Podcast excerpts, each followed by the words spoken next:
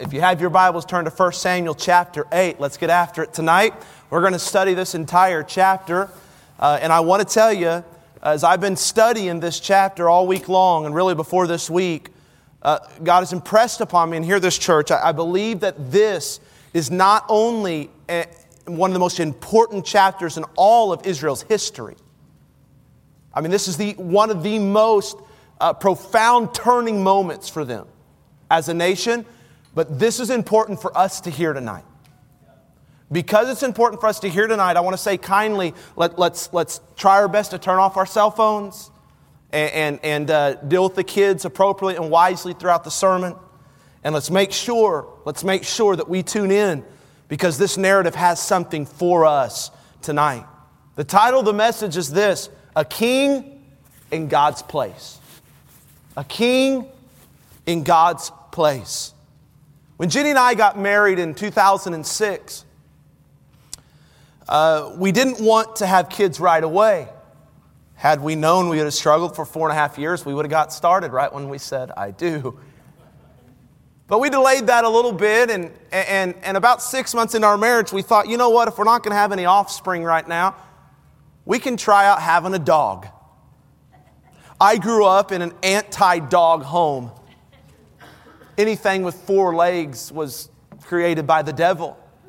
It's amazing how that my sister came along, became 16 years old as the baby of the family, and all of a sudden dogs are okay. But to me and my brother, nope, it was always a no answer.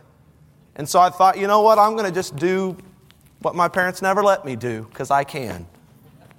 About the time we were thinking about a dog, we were on our way back from Garden City when my sister sent me a text. This is back when we had the pet shop in the southwest or the Southgate uh, Mall, or the Southgate Hall, as I used to call it. Um, and she sent a picture of this dog. And my reply was, What is that? And she said, It is, it is a breed of, of dog that it, it's a half breed, it, it's half puggle, no, half beagle and half pug. It was called a puggle. And it was one of those dogs, if I'm lying, I'm dying. It's, it was so ugly that it was cute. You've seen them kind of human babies too. They're so ugly. It's like, man, you're so ugly, you're cute. We don't have any in our church for sure, but. Um, so when she sent that, we, we went right to the right to the pet shop when we got back, and, and man, that dog was so cute in the window. Dogs are cute in the window, aren't they? And then we took the dog home, and we named it Barbara Ann. My wife liked the Beach Boys. And so we named it Barbara Ann, and um, we figured out real quick that the concept of a dog is a lot cuter than the commitment to a dog. You know what I mean? So the dog didn't know how to go to the bathroom outside on its own. We didn't have a doggy door, and so we had to take it every time.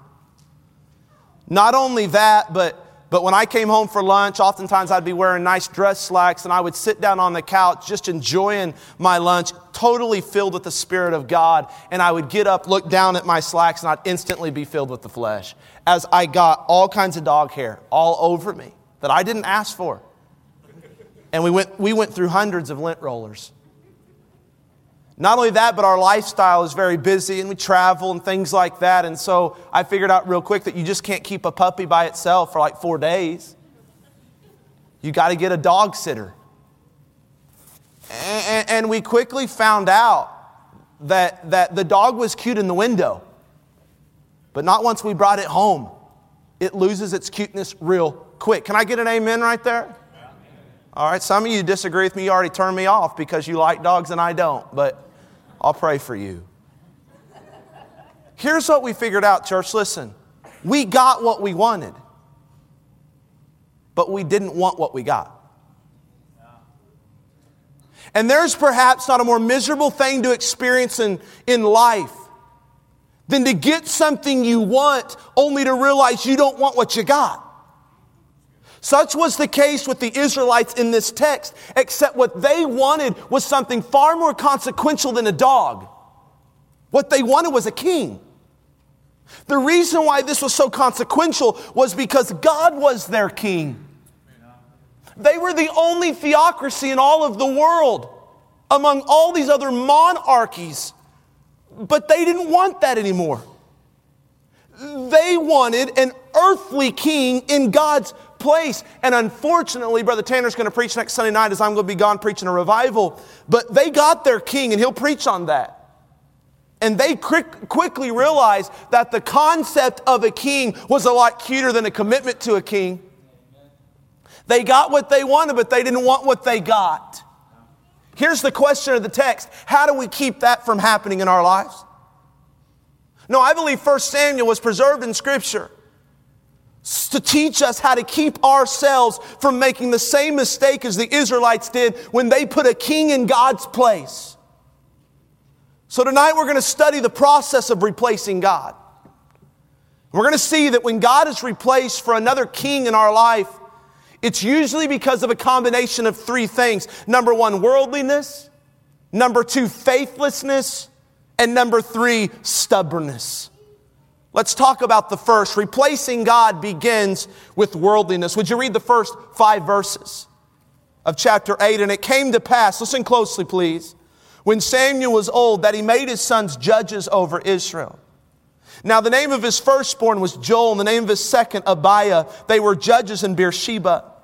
And his sons walked not in his ways, but turned aside after lucre and took bribes and perverted judgment.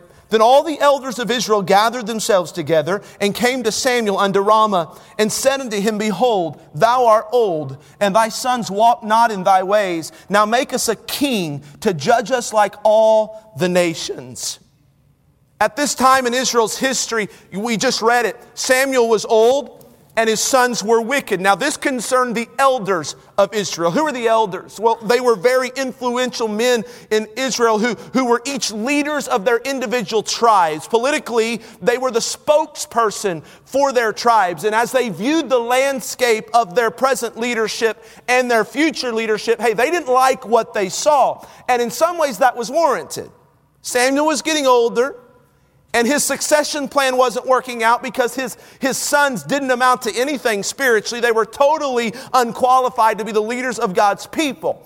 And so when the elders saw this, they were concerned and, and they, they, they brought Samuel together for a meeting. And here's the conclusion they came to they needed to change their entire leadership structure.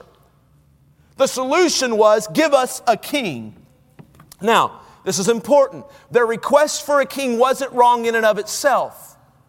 God already told them, if you study Deuteronomy chapter 17, that He would eventually give them one. The problem rested in their motive for wanting a king. Did you catch the end of verse 5? Now make us a king to judge us like all the nations. It's repeated in verse 20. Look at it. That we may also be like all the nations. Their motive was they wanted to be like everybody else. Now, what's the problem with that? Here's the problem Israel was not just any other nation. They were God's chosen people. And God made it clear after He took them out of Egyptian bondage and He wrote the law, He made it clear in Leviticus chapter 20 that He expected them to be set apart as He set them apart.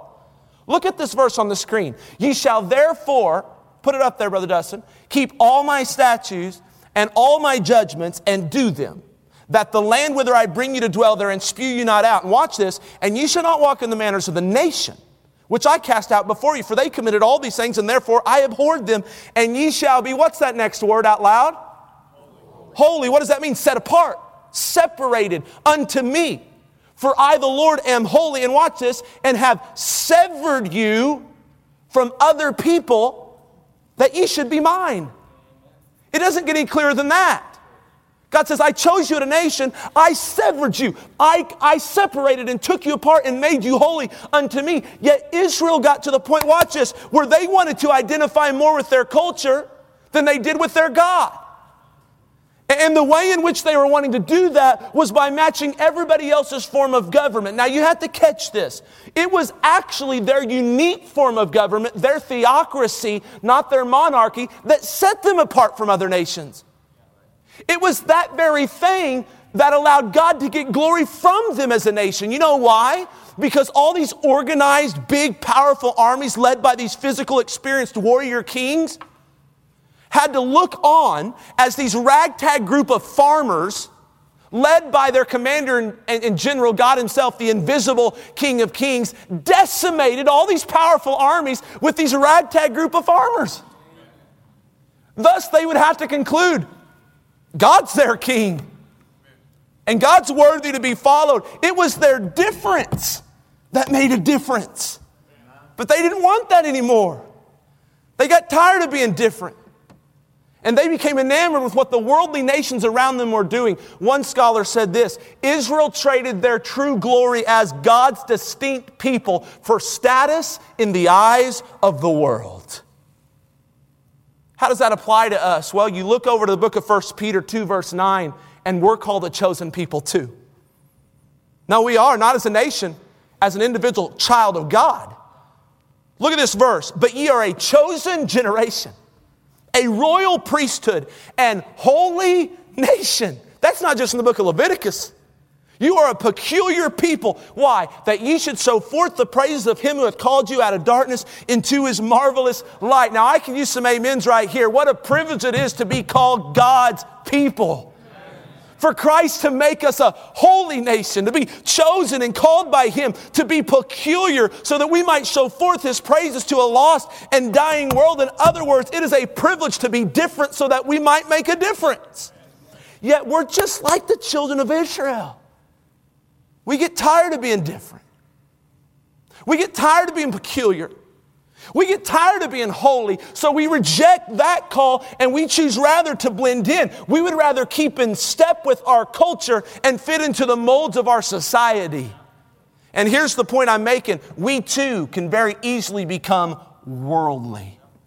We can trade the privilege, watch here, we can trade the privilege of peculiarity for status in the eyes of the world simply because we are just tired of being different. And I know if you don't, if you think I'm up here on a pedestal as a pastor and I live in this different world from you, no, no, listen to me. I know how, how tiring it can be to, to be peculiar. Not because I'm like a natural weirdo, I know I am, but you know, I'm not giving you like justification for being a weird dude, all right? You need to figure that out and fix it. But, but I'm talking about being peculiar as in you're a child of God and you live like it. You get the difference? We don't invite like hatred on us because we're weird and annoying and obnoxious, but simply because we're living for God. It, it came to light so clearly for me as a parent this last summer. When, for the first time in my nine year old's life and in my life as well, Kevin was on a traveling baseball team. And, and they asked me to help coach. I, I couldn't be a head coach, but I was the assistant coach. And I told the coach, I, I, I, said, hey, I will be committed to as many practices as we can. We will go to as many tournaments as we can, but I've got to tell you from the get go that, that we, we won't play on Sundays. We won't play. And I'm a pastor, and plus, I just really believe that my son needs to be in church on those days. And, and he respected that, and, and, and I'm so thankful for, for his spirit in that. It was a blessing. And we went and we played these tournaments, but man, was, was my convictions put to the test. Because Sunday is the, it's the championship day. Now, we weren't good enough to make the championship, but we could at least play in that bracket. In the baseball world, traveling baseball world, that, those are the games that really mattered. And, and, and, so for Kevin to give it his all on Friday night and give it his all on Saturday, and the other kids get to go to the swimming pool at the hotel on Saturday night, eat together on Sunday, play sports on Sunday, then I have to take him back on Saturday night? You don't think there were some hard conversations? My nine year old loves sports, and he loves competition, and he loves camaraderie. And I thought, I mean, telling the coach at the beginning of the season was easy. But looking at my son's face when he had to pack his bags and come in the truck and go home was not easy. And I'm tempted in my mind and say, okay, I, I, get two or three Sundays a year. I'll just take those vacations. I'm, I'm just being honest with you. I'm thinking in my mind, we'll just take vacation. And then God hit me with something. Little decisions like that as a parent, motivated by the world, motivated by, by looking at all the other nations around me, all the other parents around me, all the other kids around me, that kind of motivation is never a good motivation to make a decision. even as an adult. And God, God spoke to me and said, if you do that now with something little, here's what you're telling Kevin it's okay to replace God as your king with sports. And, and, listen, be, growing up in 2020, growing up in our culture is going to be hard enough for my nine year old son to keep God number one. I don't need to make it any easier for him to run away from God. I was sitting down two weeks ago with, with some parents whose kids are now adults in our church. These parents are in our church and they raised their kids. And they were so honest with Jenny and I as they said, you know what, we should have never let our kids date so early. I said, why? They said, because we were motivated by, we just wanted them to fit in. We just wanted them to find a place. We didn't think it was harmful, and they admitted to us that that motivation was wrong because it, it led uh, their kid to, to, to replace God with a boy for a season in their life, and grace has redeemed that, and it's awesome to see them now. But, but those parents humbly admitted to us that, that they, they helped their child dethrone God in their life. Potsy and I went and ate last week. Um, and he paid for lunch. Can you believe that? I, that is unbelievable. That deserves a round. Yeah, Randy's, Randy's clapping for you. But they, they, have, they can't believe that. I was in shock too when he said, I'll get the bill. Absolutely in shock. I mean, I knew he could talk a lot, I didn't know he was generous. And, and me and him were talking. I love our, our, honestly, I love our conversations when we get to, get to hang out. And, and, and, he was saying something that he was burned about with, with, with the inability of a lot of people to handle their finances. And I said, Potsy, why do you think that is? And he said, you, you know why I think it is, Pastor? Because I think people want to keep up with the Joneses. And we've heard that kind of sprinkled around It's kind of a cliche or whatever. But you know what that is? It is people looking around at all the other nations their houses, their cars, their kids' shoes, and their kids' outfits, and the vacations they get to take. And mom and dads look around and they put their kids in certain outfits and put their kids in certain shoes and put their kids in certain activities and spend a ton of money doing it, not because the kid is demanding it, but because they want to fit in. No, I'm passionate tonight. I am. You know why? Because this text is a mirror to us. We are to see ourselves in this narrative. This is prescribed for us, this is uh, preserved for us to read today so that we won't make the same mistake. Are you listening, my friends? It begins with worldliness, and here's what you need to realize worldliness doesn't happen overnight. That's why Romans 12 says this, verse 1 Be not conformed to this world. You know, conformity is not overnight, conformity is methodic and it's slow. It, that is proven in Daniel chapter 1 when King Nebuchadnezzar took Daniel and the Hebrew boys and he indoctrinated him in Babylonian culture. They didn't do that in 24 hours. You know what they did? They changed their names to Babylonian names. They taught them Babylonian literature and customs and culture and then they introduced them to a Babylonian diet, all in efforts to slowly and methodically get them to be like the world and conform to the Babylonian way of life. Listen, my friends, the, the devil will not make you worldly overnight. It'll be a slow, methodic process of conforming to the world. It'll come through media and social media and entertainment and, and, and friends and, and politics and, other, other means that the devil uses to slowly conform your mind to that of the world, that gets you looking around at all the other nations and say, you know what? I'm tired of being different. I'm tired of being holy. I'm tired of saying no to my kid when everybody else says yes. I'm tired of giving my tithe and offering when everybody else seems to live off 100% and they do just fine. I'm tired of seeking first the kingdom of God. I'm tired of all that. I'm tired of giving my time to the ministry, serving in children's church, serving on a bus route, serving as a greeter. I'm, I'm tired of showing up to church early and leaving church late. I'm tired of coming on a Sunday night when I already come on a Sunday morning. I'm just tired of being different. And that is the first step to replacing God as king. But it only begins there, it continues with this faithlessness. Continuing the text, verse number six.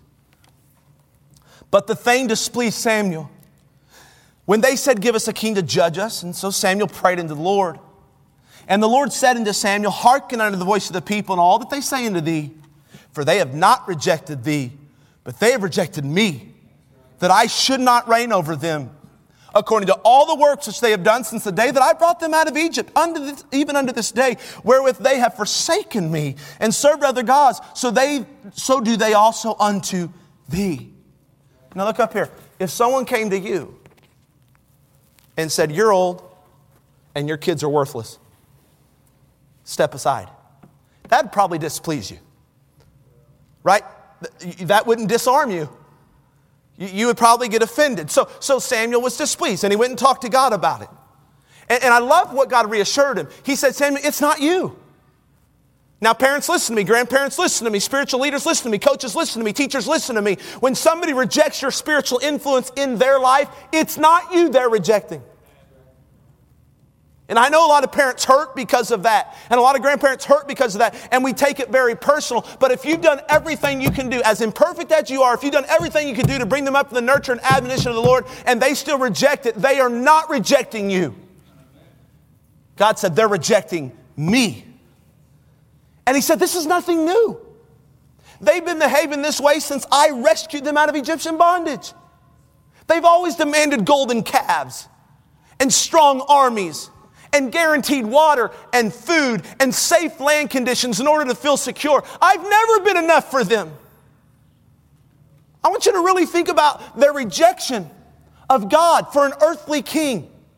Listen to this no other king, I mean, no other nation, had a king that literally used verbs and adjectives to win a war.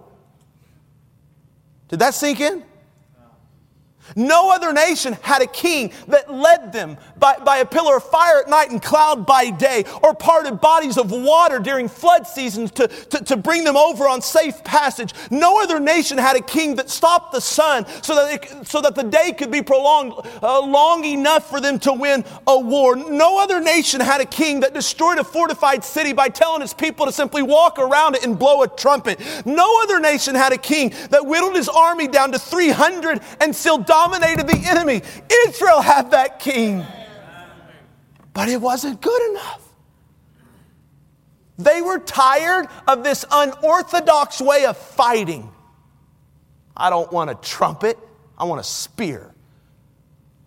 I don't want to walk, I want to charge somebody with a sword. You know what they wanted? They wanted to know what their king was going to do. They were, they were tired of having to guess what God was going to do next.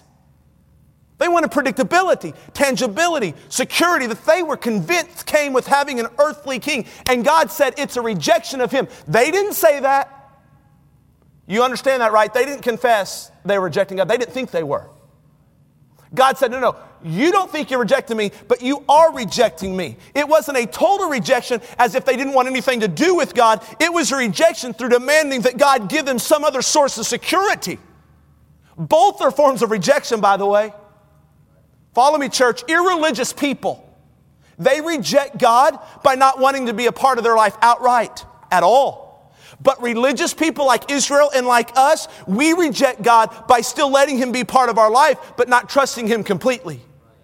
We say, I want to follow God, I just don't want to depend on Him alone. I want Him to be part of my life, just not the main part. So I began to think about this, and I read how another pastor described this condition uh, with the analogy of, of repelling down a hundred foot rock face. We don't know much about rock faces in liberal, but go with me.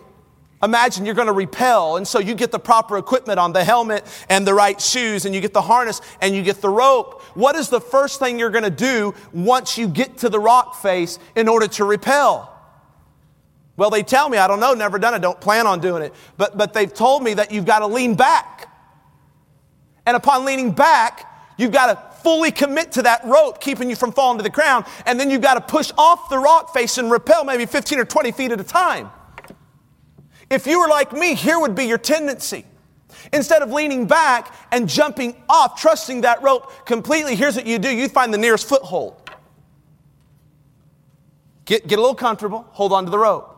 Find the next foothold. Get a little comfortable. Find the next foothold. What you would do if you're like me is you wouldn't rappel. You would rock climb with repelling equipment. There's a difference.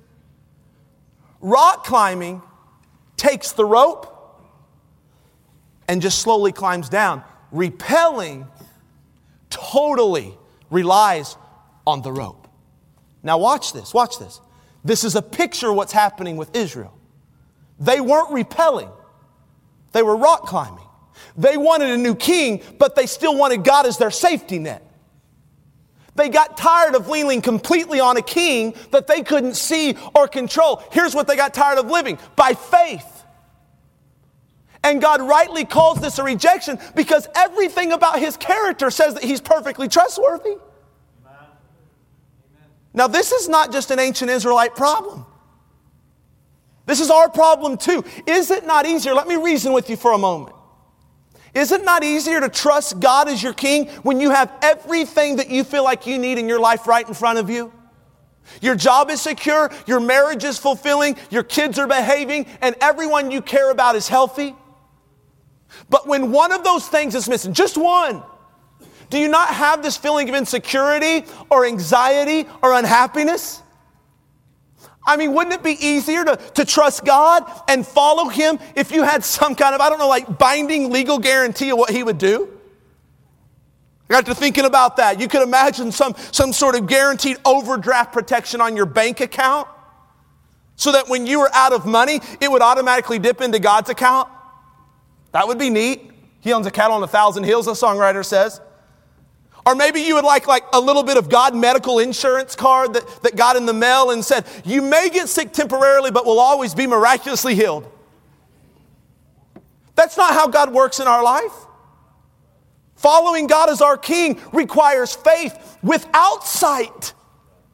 But like Israel, we get tired of living by faith and we don't reject God outright. You're still here at church tonight. I'm still preaching behind a pulpit. We just trust in other little K kings more, and then we just try to keep God around as our safety net. Would you hear me, church? Every person, every person in here has a king. A king in your life is whatever you must have in order to be happy and secure. For some of you, it is God, but for others, it's success and accomplishment. And for some, it's money and financial stability. For some, it's good health. For some, your king is your spouse and your kids, your stuff, your hobby, your job, your coping mechanism. We like these kings, and here's why we can control them, we can see them, we can feel them, we can easily access them, we can manipulate them. They bring instant gratification, yet we still want to partially lean on God just in case. And God is saying to us the same thing He told Israel You are faithlessly rejecting me. And here's why you won't let me reign over you, but you still expect me to rescue you. This kind of life takes no faith. And it's the second step in the process of replacing God. It begins with worldliness, it continues with faithlessness. But Israel's decision to put God, a king in God's place, listen to me, it didn't finalize with their faithlessness. No, because God told Samuel in verse 9, okay, listen to them. We're going to give them what they want if they insist on having it. But first, as a measure of my grace, please warn them of what they're going to get if I give them a king. And so Samuel does that. Praise the Lord for the Samuels in our life. Look at verse 10. And Samuel told all the words of the Lord to the people. Would you follow along with me, please? That asked of him a king. And he said, This will be the man or the king that shall reign over you. Now, it doesn't get any clearer than this. He will take your sons now, I want, you to, I want you to try to pay attention to one word that is dominant in all these verses, and I'm going to ask you what it is. He will take your sons and appoint them for himself for his chariots and to be his horsemen, and some shall run before his chariots. And he will appoint him captains over thousands and captains over fifties, and will set them to ear his ground and to reap his harvest and to make his instruments of war and instruments of his chariots. And he will take your daughters to be confectionaries and to be cooks and to be bakers. And he will take your fields and your vineyards and your olive yards, even the best of them, and give them to his servants. And he will take the tenth of your seed and of your vineyards and give to his officers and to his servants. And he will take your men servants and your maid servants and your your goodliest young men and your asses and put them to his work. He will take the tenth of your sheep, and he shall be his servants. And ye shall cry out in that day because of your king, which ye shall have chosen you, which ye, ye shall have chosen you, and the Lord will not hear you in that day. What is the dominant word in his description of a king? Take. The king will take your sons and daughters. He will take your crops and lands. He will take the best years of, their, of your life and he will exploit them for himself. Now, watch this. The irony is tremendous. The Israelites took, uh, they, they looked for a king to guarantee prosperity and security, yet what they're going to receive instead is a king who would take those very things from them. They wanted a king whom they could control. Instead, the king ends up controlling them. This is an Old Testament version of a New Testament principle, and it's this. When you have kings in your life besides God, those kings do not save you, they tyrannize you. Somebody needs to hear this tonight. Whatever you depend upon for happiness and security, your king is what you will become enslaved to. If you have to be successful to find fulfillment, you become the slave of success. You overwork, you get jealous of other successful people. You resent others uh, for their opportunities and their promotions and their praise. You are absolutely devastated when people talk about you without giving you due credit and recognizing your value. We say, we, we say this certain people are driven by success, but I believe a better way to say it is people are enslaved by success.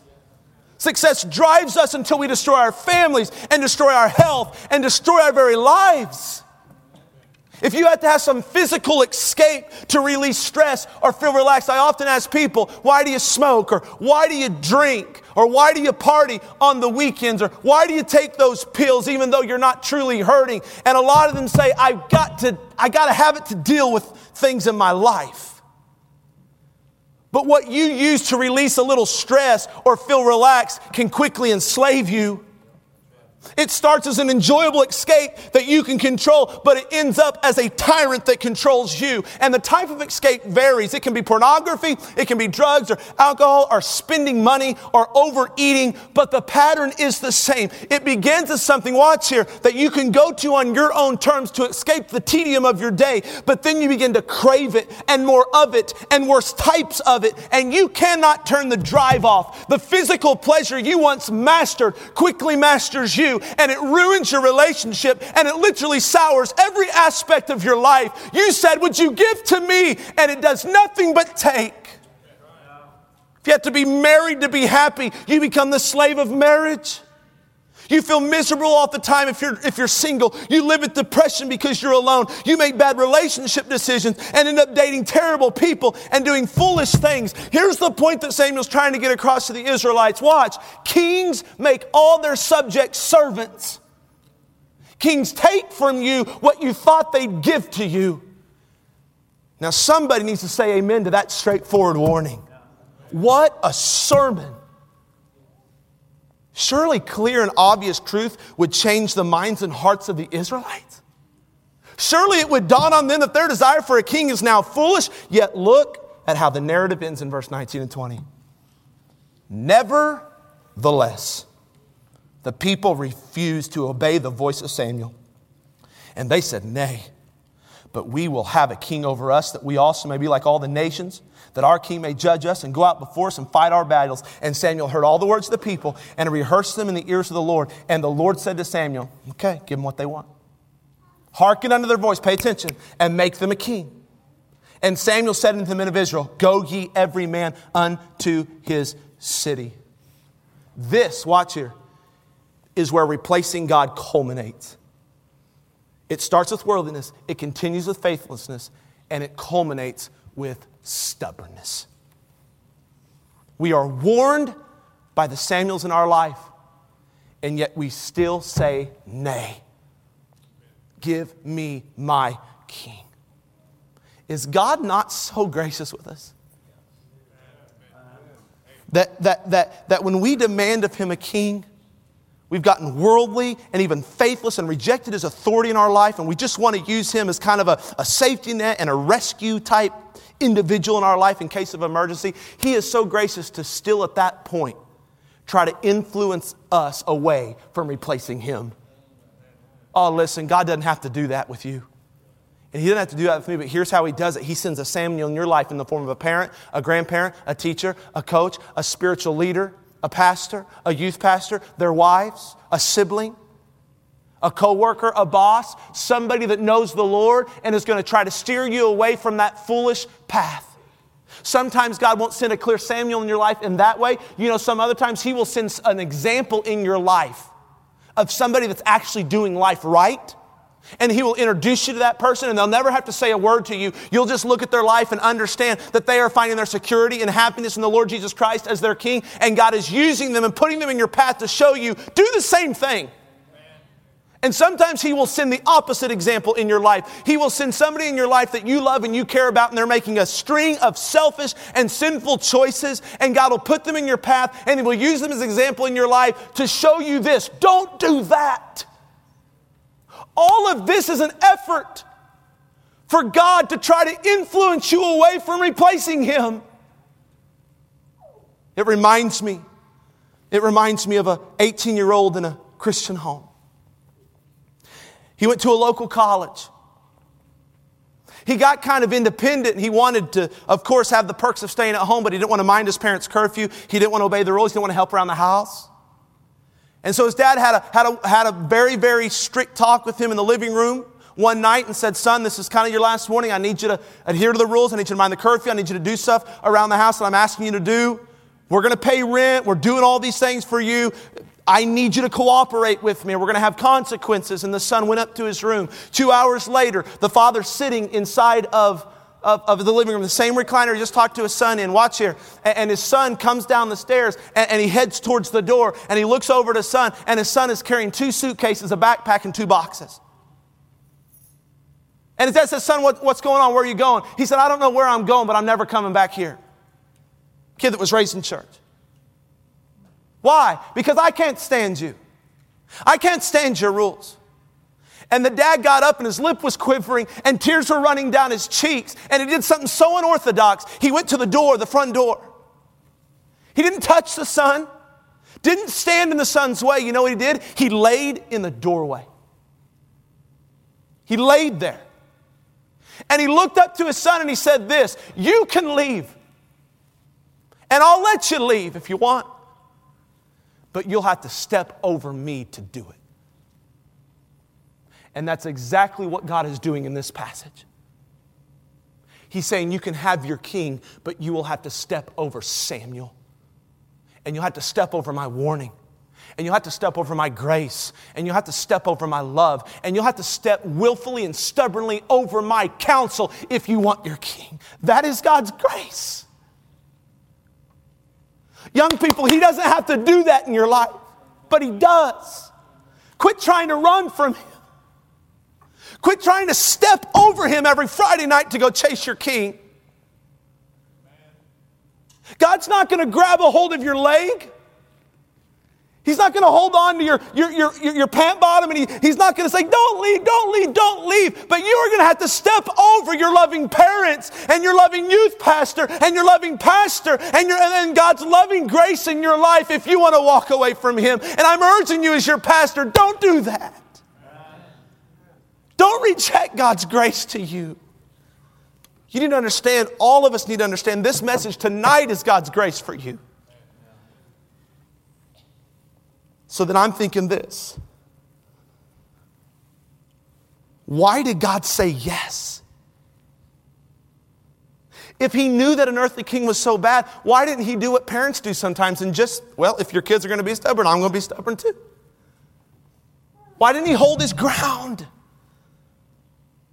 Well, I got to come to this conclusion.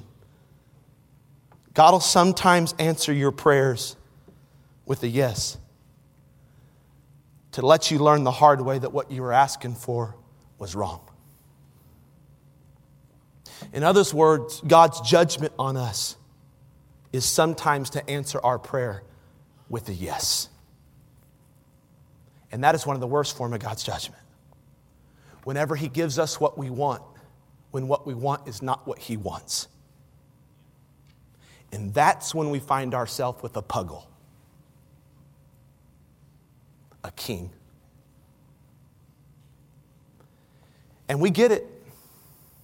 We got what we wanted, but we end up not wanting what we got.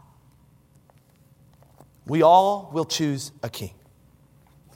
And what this text teaches us, watch, is that all earthly kings disappoint. But God is an altogether different king. We have the chance to make the choice that the Israelites didn't make, and that is a choice of faith. And we have more evidence of a faithful God than they did. We got the full canon of Scripture, we got His faithful working in our life. Hey, we have the cross. And we can look to the cross and know our God, our King, is not one that takes, He is one that gives. And so when you're, you're tempted to go after lesser kings, you remember you'll be a slave to it. And why chase after a king that only takes? When you can worship and put on the throne of your heart the King of Kings who always gives. Lord, help us, all ages in here, to keep God on the throne of our heart as our King. Would you stand quietly, every head bowed and every eye closed?